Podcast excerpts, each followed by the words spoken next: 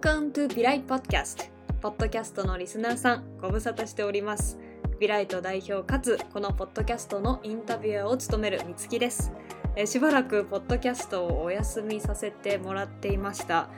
というのも本当にありがたいことなんですけれども、Be Lightの仕事が忙しくなって、で、いろいろ私生活もいろいろあったりだとかで、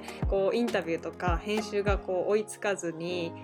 ある時期燃え尽きてしまいそうだったんですよね。やっぱ燃え尽きたくないなっていうのがあったので、ちょっといろんなことを縮小して、それでちょっと集中してやろうっていう時期にちょっとしていました。なのでちょっとポッドキャストをね、お休みさせていただいていました。で、最近やっぱり原点に戻ろうというか、Be Lightをなんで始めたのかとか、何のためにやっているのかとか、そういうのをいろいろ考える機会っていうのがありまして、その中で自分が何がやりたいのかとか、何に楽しみを感じていたのかとか、そういったものを見つめ直した時に、やっぱりポッドキャストに戻りたいなってすごく強く思ったんですね。で、ポッドキャストはやっぱりBe Lightの活動を始めていくのに、最初にりさきちゃんと一緒に始めたものであったし、やっぱり私は最近はね、ちょっとインスタグラムでライブとかをさせてもらうきっかけがあって、人のストーリーを聞いたりだったりとか深掘りするっていうのがすごい好きだなと改めて、気づきました。で、そんな休んでいた間もなんですけれども、絶えず聞いてくださっている方がいらっしゃって、投稿はねできていなかったんですけれども、再生回数がもうすぐね1万回に届きそうなところまで行っていて、再開するにあたってとっても励まされました。ありがとうございます。そしてお気づきだとは思うんですけれども、ポッドキャストのタイトルをグローバルナーシングポッドキャスト改め、Be Lightポッドキャストにリニューアルをしました。今後は月に1回更新をして、新しい投稿をねし続けられたらと思っておりますので、引き続きサポートしてくださると本当に嬉しいです。それではリニューアル直後最初のエピソードは、医療専門の英語学校、オンライン医療英会話などをされているはるかの校長である海中由美さんにお話を伺ったものです。このインタビューからエンパワーされて、リスナーさん皆さんの一歩がね踏み出すことを願っております。はい、そしたら今回のポッドキャストのインタビューには海中由美さんに来ていただいております。よろしくお願いします。よろしくお願いします。そしたら早速なんですけれど、海中さんの、これまで、はいの今の状況と今どちらに住んでどんなことされてて、あとそこに行くまでのちょっと経緯、いきさつなどを教えていただけたら嬉しいです。はい、ですね、今現在フィリピンで、医療の英語学校を日本人向けに行っています。で、今前まではこの留学のね施設があったんですけども、コロナの影響でオンライン化しているので、今はオンラインでの運営になってます。はい。で、どこから話せばいいんだろうって感じなんですけども看護師を地元大阪で4年半くらいやっていて、それこそやっぱりその4年目5年目とかになってくると、この先どうしようかなっていうのがちょうどある時期で、転職するか留学するかっていうふうに考えてて、もう一旦ちょっと医療の現場から離れる機会も作りたいなっていうのがあって、なんかほとんど退職理由として海外に行ったぐらいのなんか理由がないとね、なかなか日本の退職って難しいですよね。そうなんですよ。辞めさせてもらえなかったので、もう国を離れますっていう感じにしたんですね。でもせっかく離れるというか、一旦辞めて海外に行くのであれば、英語も一人前に話せるようになって帰りたいなっていうのがあったので、数年単位で海外生活しようと思って一旦退職しました。で、その頃30歳でギリギリワーホリの年だったので、それでワーホリでカナダに行こうと思っていて、申請も途中までしてる状態で、その行く前に基礎の英語をねフィリピンでやるのがおすすめだよっていうふうに聞いたので、3、4ヶ月の計画でフィリピンのセブ島に、留学生として行ったのがきっかけだったんですけども、まあ、そこをすごく気に入ってしまい、結局カナダには行かず、今もフィリピンにいるっていうのが状況で、今9年目ぐらいですかね、フィリピン生活。うん、そうなんです。どういうところが気に入ったんですか？そのフィリピンに初めて行かれたんですか、うん、その時に。そうですね、うん、初めて行って、そのフィリピンの中でもリゾートエリアと呼ばれる、多分皆さんが旅行とかで行くのであればそのエリアに行ってると思うんですけど、塀の中はもうリゾート、ビーチ、パラダイスって感じなんですが外の道とかはかなりローカルな感じなんですよ。で、私はそれをローカルバスに揺られながら学校までね、行ってる途中に、もうなんか牛、ヤギ、犬、鳥みたいな感じで、もう横断してるんですよ、道を自由に。で、人々はもうみんななんか手を振ってくるみたいな、ニコニコしてて、で、基本おじさんたちは上半身裸で、なんか、歩いててみたいな感じの状況を見て、なんかはってなんかすごい活気、こう生きてる、みんながこの生きてるっていうその生命力を感じて、もう一瞬で好きになったんですね、このエリアを。で、それまでアジアとかって行ったことがなくて、本当に旅行とアメリカ2週間くらい行った経験しかなかったんですけども、そのアジアのなんか雰囲気にドーンってはまって、まあ、それで長くいたいなっていうふうに思うようになりましたね。じゃあそこから最初は語学留学としてフィリピンに行かれて、はい、でそこから、まあね、いろんなビザとかも結構大変なんですか？フィリピンで働くビザをゲットするとか、なんかそういう。ですね、ビザは、簡単です。簡単で、まず、観光で3年入れるんですよ。長いですね。長いですよね。すごい長い。アメリカだったらね、3ヶ月、90 days とかですよね。で、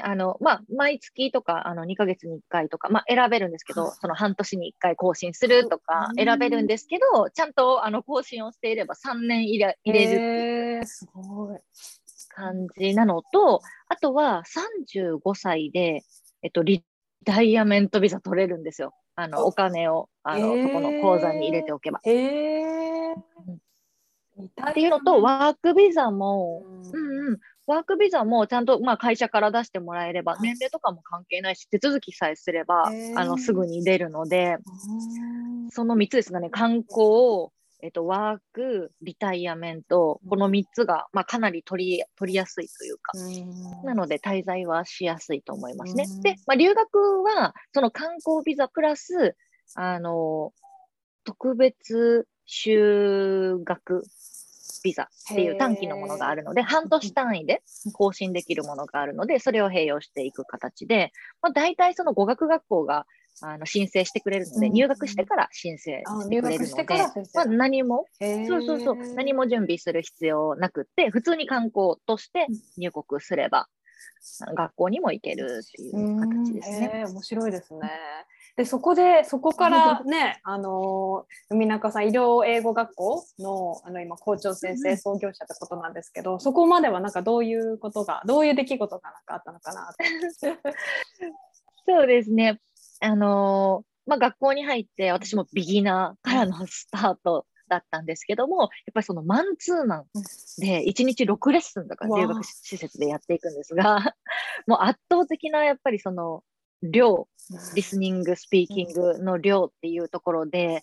2、3ヶ月くらいで、一通り日常会話できるくらいに鍛えられたっていう、効果を感じていたっていうのと、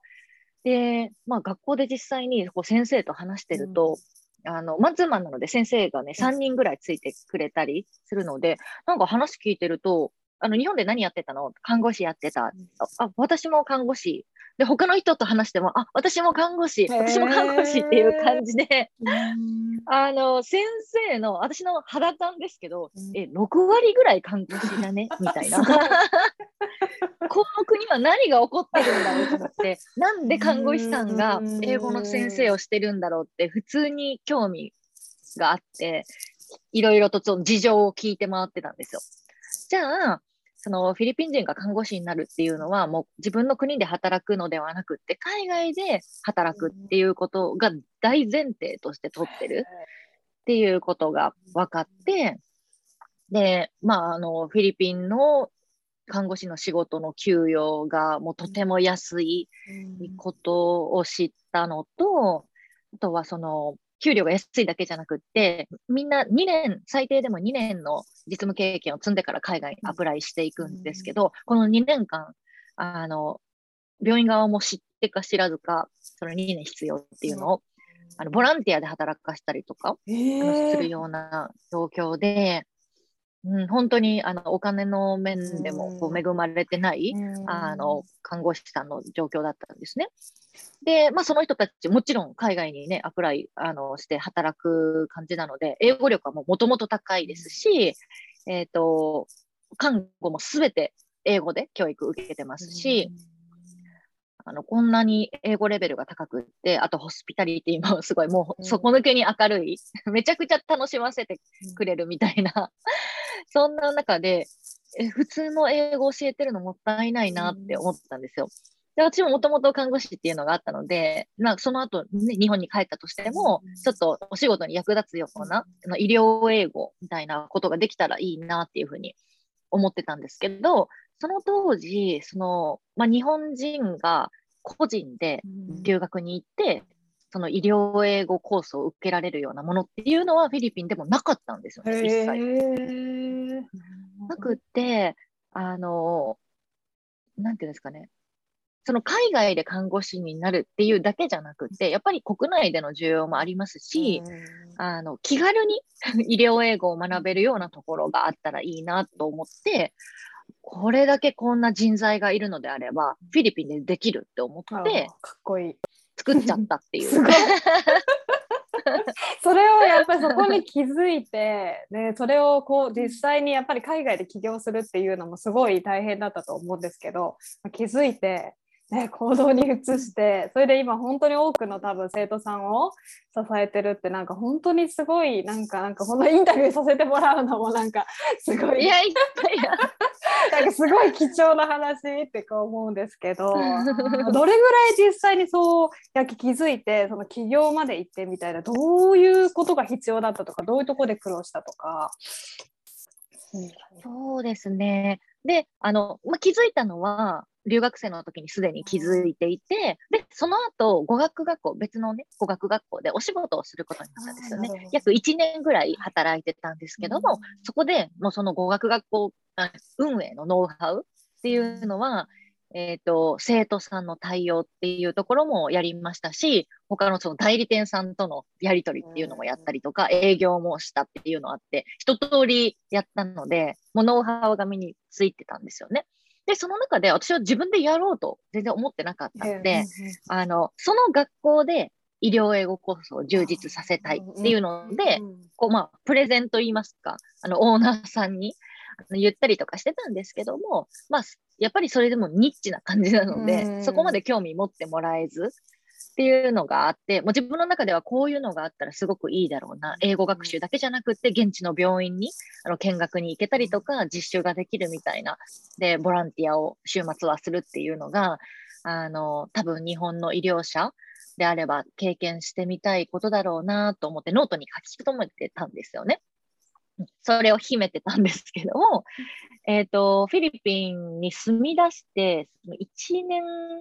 半ぐらい経ったお正月の時に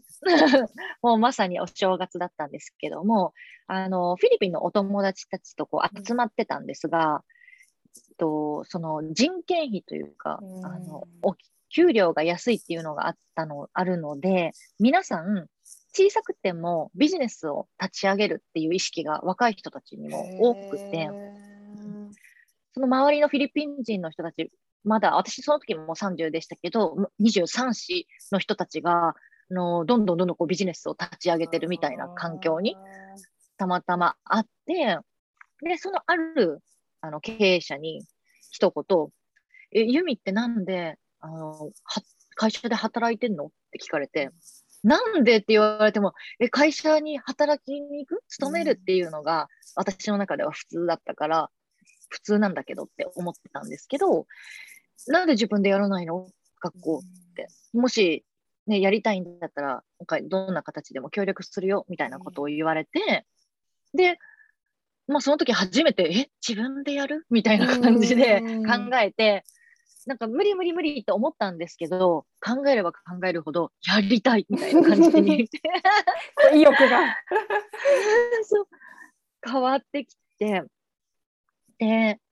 そこから4ヶ月後にオープンしてました、ね、すごい早いそうなんですよ。で1月1日で私2月末ぐらいまでその別の語学学校で働いてたんですよ、その間に準備、教育庁のところに許可を取らないといけないので、学校設立ってカリキュラム提出とかめっちゃ大変なんですよ。あと株式会社立てないと、個人では学校は作れないので、ボードメンバー集めてとか、っていうのをやったんですけど、フィリピン人の設立パートナーがいたので、結構そういった難しいところ全部お任せしたんですよ、そこがラッキーで、自分では全然何もやってないんですけど、カリキュラム作ったりとか、そのアカデミックの部分とか、その営業、マーケティングっていうところは私がやって、で手続き関係はフィリピン人側がやってって、うまく分担して設立したんですけども、もうやるって決めて必要なものを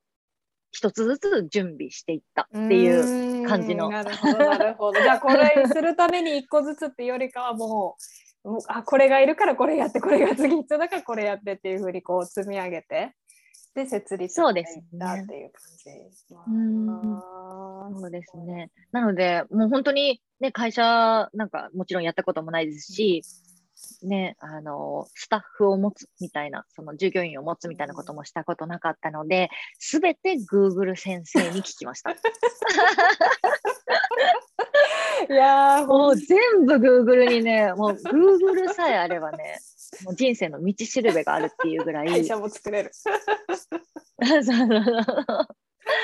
思いましたね。なんかその部下との接し方とか、なんかそのね、そういうこともググってましたね。どうやったらついてきてくれるかとか。でもまたこれいろいろその、ね、海外で設立するっていうのは、その地元のローカルの人を雇うっていうのは、その人たちのやっぱり仕事に対する考え方とか仕事の仕方とかすごい違うと思うんですよね。で私もほとんどの今働いてる場所では 90% ぐらいフィリピンの方と一緒に働かせてもらってて、だからすごいなんかエネルギーが好きってす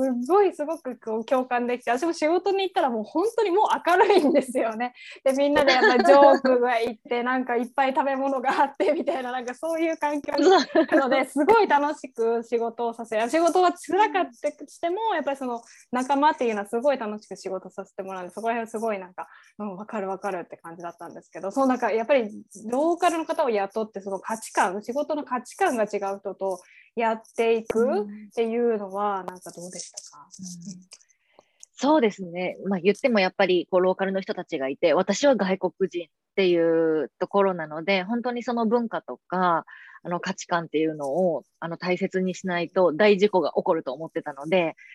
もうそのね、語学学校で働いてる時にそのフィリピン人の、特徴だったりとか、その先生たちをちょっとまとめるような役割も少ししてたので、例えば人前で怒らないとか掃除をさせないとか、そうもうそれは絶対に、気をつけないといけないことみたいな感じだったので、それは心に留めておきながら、そうですね、なんていうんですか、まあ、ざっくりしてるじゃないですか時間とかもそうだし、まあ、日本人みたいにキチキチしてないので、まあ、生徒さんなんですけどもやっぱりお客さんは日本人でサービスを提供するのがフィリピン人っていうところなのでそこでの、まあ、常識の違いみたいなところ、うん、そこを不満がないお互いの不満がないところまでこうすり合わせるっていうのがやっぱり難しいっていうのと最初はもう時間通りに出勤してもらうことすら難しくってもう電話かけて起こすぐらいあ、なるほどね。そこお願いだからちゃんと時間に来てって頼むぐらいの感じでしたね。なんか、まあ、今はかなりなんていうんですかね、日本ナイズされたフィリピン人が出来上がってるのでチームが出来上がってるのでめっちゃきっちりしてるんですよ、もう文化がね会社の文化っていうのもできてきてるのでめちゃくちゃきっちりしてるし、まあ、そういう人が残っていって会社を作っていったっていうのがあったのでっていうことはそこまではなくなったんですが最初はねもう遅刻してきたらなんで遅刻してきたのかとかって紙に書いてもらうんですけどもうどれだけ近所の人が倒れるんですかっていうすごい最初はね お母さんが熱が出たとかお父さんが倒れたからもう近所の人が困っていたっていうのと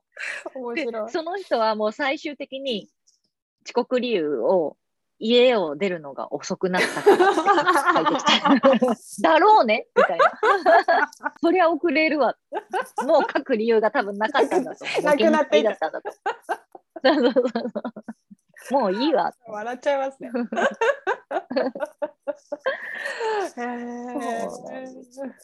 とかあとはやっぱりその労働者が結構守られているのでその集団でこう訴えてくるみたいなことが、まあ、頻繁にあるんですよね、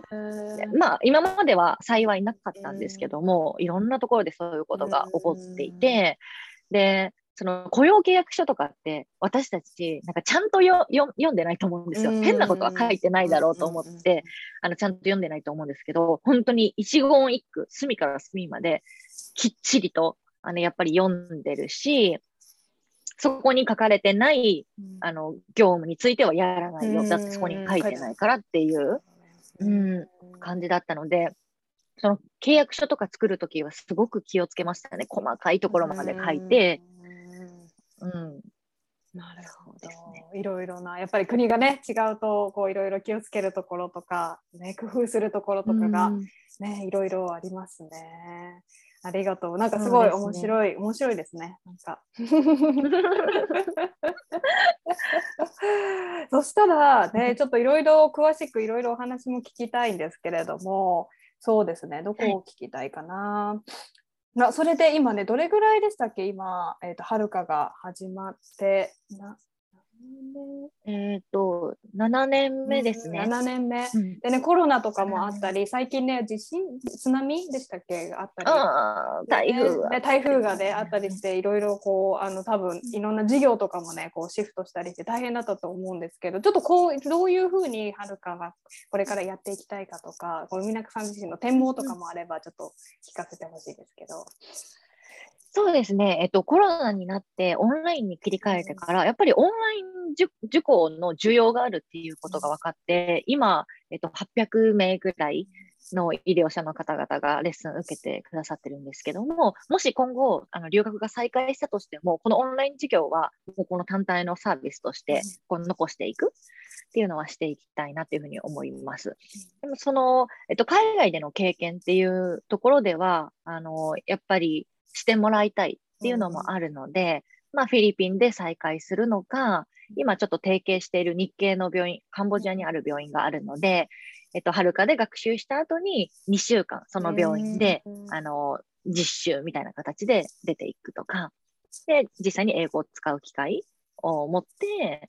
別の国の医療事情を見ていくみたいなっっていうことは今後また再開していけたらいいなっていうふうに思ってます。あとやっぱり学習した後その人たちのこのキャリアがどうなっていくかっていうところまでをサポートしていきたいっていうのがもう元から作った時からあったので、今卒業生としては、国内での、就職であればその国際診療科があるところとか、インバウンドに力入れてるところもありますし、一般企業でもクライアントが製薬会社とかっていうところもあるので、そういった外資系の企業に行く人もいれば、それこそ製薬会社、治験の会社とかに行く方もいるので、そういった転職のサポートを国内でやるっていうのと、アジア圏では、フィリピン中心にこれまで卒業生を紹介してきたんですけども、大きな病院に併設されている日本人専用窓口みたいなところがあるんですけど、旅行者とか長期滞在者とか駐在員の方々の、健康を守るみたいな、ところで、通訳とかちょっと翻訳もそうですし、コーディネートするようなお仕事があるので、そういったところにどんどん日本人を送っていく。で、そして美月さんのところもそうなんですけども、海外で実際に免許を取って働きたいっていう方は専門の方とおつなぎして、しっかり底上げをやった上でバトンタッチしていくみたいな、ことをしっかりと今後はやっていって、はるかの卒業生が国内外で活躍できるグローバル人材になっていくっていうのをやりたいなっていうふうに思ってます。はい、本当にきっと世界中のいろんなところではるかの、サービスを使って医療英語をね、しっかりやっぱり私も医療英語すごい探して、自分が勉強していた時にアメリカで看護師になりたいって思ったけど、やっぱりなかなか見つからなくて、すごく高くて見つからなくて、なんかすごい苦労をで、なんか医療英語専門で学べるところってないのかなってすごい思ってたので、なんかはるかさんのサービスした時に、なんかこれは私が知ってたら使いたかったなって本当にすごい体験授業とかもさせてもらって思ったんですけど、なので本当にね、そこからたくさんの人がいろんな場所で活躍、日本国内と国外でも活躍していくんじゃないかなって思います。そしたら最後になんですけど、やっぱり海中さんもそうだ、私もそうだと思うんですけど、看護師×海外、看護師×英語とか海外とか医療英語っていうので、何かしたいって考えてる人すごいたくさんいらっしゃると思うんですよね。だからワーホリ経験があったりだとか、実際に海外に駐在してた経験があったりだとか、英語に興味がある方とかすごいたくさんいらっしゃると思うんですけど、そういった方でも模索してる方もたくさんいると思うので、ちょっとそういった方とかに対して励ましの言葉をいただけたら嬉しいです。そうですね、自分自身が海外に出てめちゃくちゃ感じたんですけども、特にフィリピンっていう、発展途上国っていうのもあったんですが、日本の国籍と看護師免許って日本だとね、更新も必要ないし一生ものなので、もうこの2つを持ってたらもう無敵だと思うんですよね。もう勝ってるんですよ。もう人生においてすでに勝ってる状態なので、もうこれを保険としていくらでも挑戦できると思うんですよね。もう最終的には帰る国があり、で死なないような保証もついてるじゃないですか、日本だったら。で、看護師としてね、働くっていう道もそんなに選ばなければ働けると思うので、それを保険だと思って挑戦できることにどんどん挑戦してほしいなっていうのはあります。で、一番悩む時ってどういう時なのかっていうのは、行動量が足りないことっていうふうに私は思っているので、自分がなんかもやもや考え出したりとか、ちょっと不満が出るなっていう時は必ず自分にも問いただしてるんですよ。もしかして行動量が足りてないんじゃないっていうふうに思うので、行動することによって不安って解消されていくので、やる前に、ある程度の情報収集とか考えるってことは必要かもしれないんですが、もう最初の一歩をって踏み出してしまって、その後に必要なことを解決していくみたいな感じにしていって、もうダメだったらやめたらいいわっていう、軽い気持ちで新しいことにどんどん挑戦していって、一つでそれが当たるとは限らないので、私も実は起業する前にブロガーやったりとか、なんかピアスとかを輸入して売ったりとか、なんかいろんなことをやった中でたどり着いてるので、まあ、10個、ね、挑戦して1個なんか続けていけるものが見つかったらいいなっていうくらいで、カジュアルにそういった挑戦ができたら道が開けるんじゃないかなっていうふうに思います、うん、本当ですね。なんかその看護師、日本の国籍と看護師の免許がすごい保険っていうのは私もすごい思いました。もしアメリカでハワイ行って免許が取れなかった、免許が取れて、まあ、働けなかったとしてもまた帰って、ね、何かすればいいじゃんって思うし、そのやっぱ保険、やっぱ日本はね国民、皆保険制度とかがあるのでやっぱすぐ入れたりする。アメリカってやっぱすごい保険料とかが高かったりするのでそんなにみんながもらえる権利じゃなかったりするのが、やっぱ日本ってすごい保障されてる国で安全性もすごい高いですし、やっぱり看護師っていうすごいこうポテンシャルもあるこうすごいね安定した職だと思うので、それをねバネにしないのはもったいないそれを人風にしないのは本当にもったいないなとすごい思います、うん、皆さんありがとうございます。またねちょっとはるかとはこうやって提携させてもらってて、もしはるかの医療英語のクラスとかに興味があるって方は、Be Lightの紹介フォームを、番組の詳細欄とかいろんなところに貼ってますので、また直接連絡いただいても紹介させていただきますので、ぜひぜひトライアルだけでもぜひ、はい、してみてください、はい、それとね結構ね私の、コミュニティの中でよく上がった話で、ネイティブの人、ちょっとだけ戻っちゃうんですけど、ネイティブの人とやっぱ話したいとかネイティブの人から授業を受けたいけど高いとかっていう方も結構いるんですけど、まあ、私的には現場から見てやっぱりネイティブで働いてる人とたくさん働くっていうよりはセカンドラングイッジ、英語が第二言語として働いてる人の方が多いと思うんですよね、やっぱり海外の現場にいても。なので本当にどんな形でもいいからやっぱりインプットしてアウトプットできる場所を必ず持つっていうのは医療英語を習得していく上ですごい大事なことなんじゃないかなと思いますね、うん、世界中の医療現場でフィリピン人だらけなので、もうフィリピン人本当に逆にと話すことが圧倒的に多分多いと思う本当ですね。すごいなんかこういい練習になると思いますし、それでまたフィリピンの方のねこう食の環境に貢献できるっていうのもすごい素晴らしいことだと思うので、ぜひぜひリスナーの方にも利用していただけたらなと思います。みなかさんともしつながりたいって方がいたら、みなかさんツイッターがいらっしゃる、ね、はい、ツイッターです、ね、はい、あとぜひぜひツイッターでも、またちょっとリンクを貼っとくのでぜひつながってください。みなかさん今日はどうも貴重なお話ありがとうございました。はい、ありがとうございました。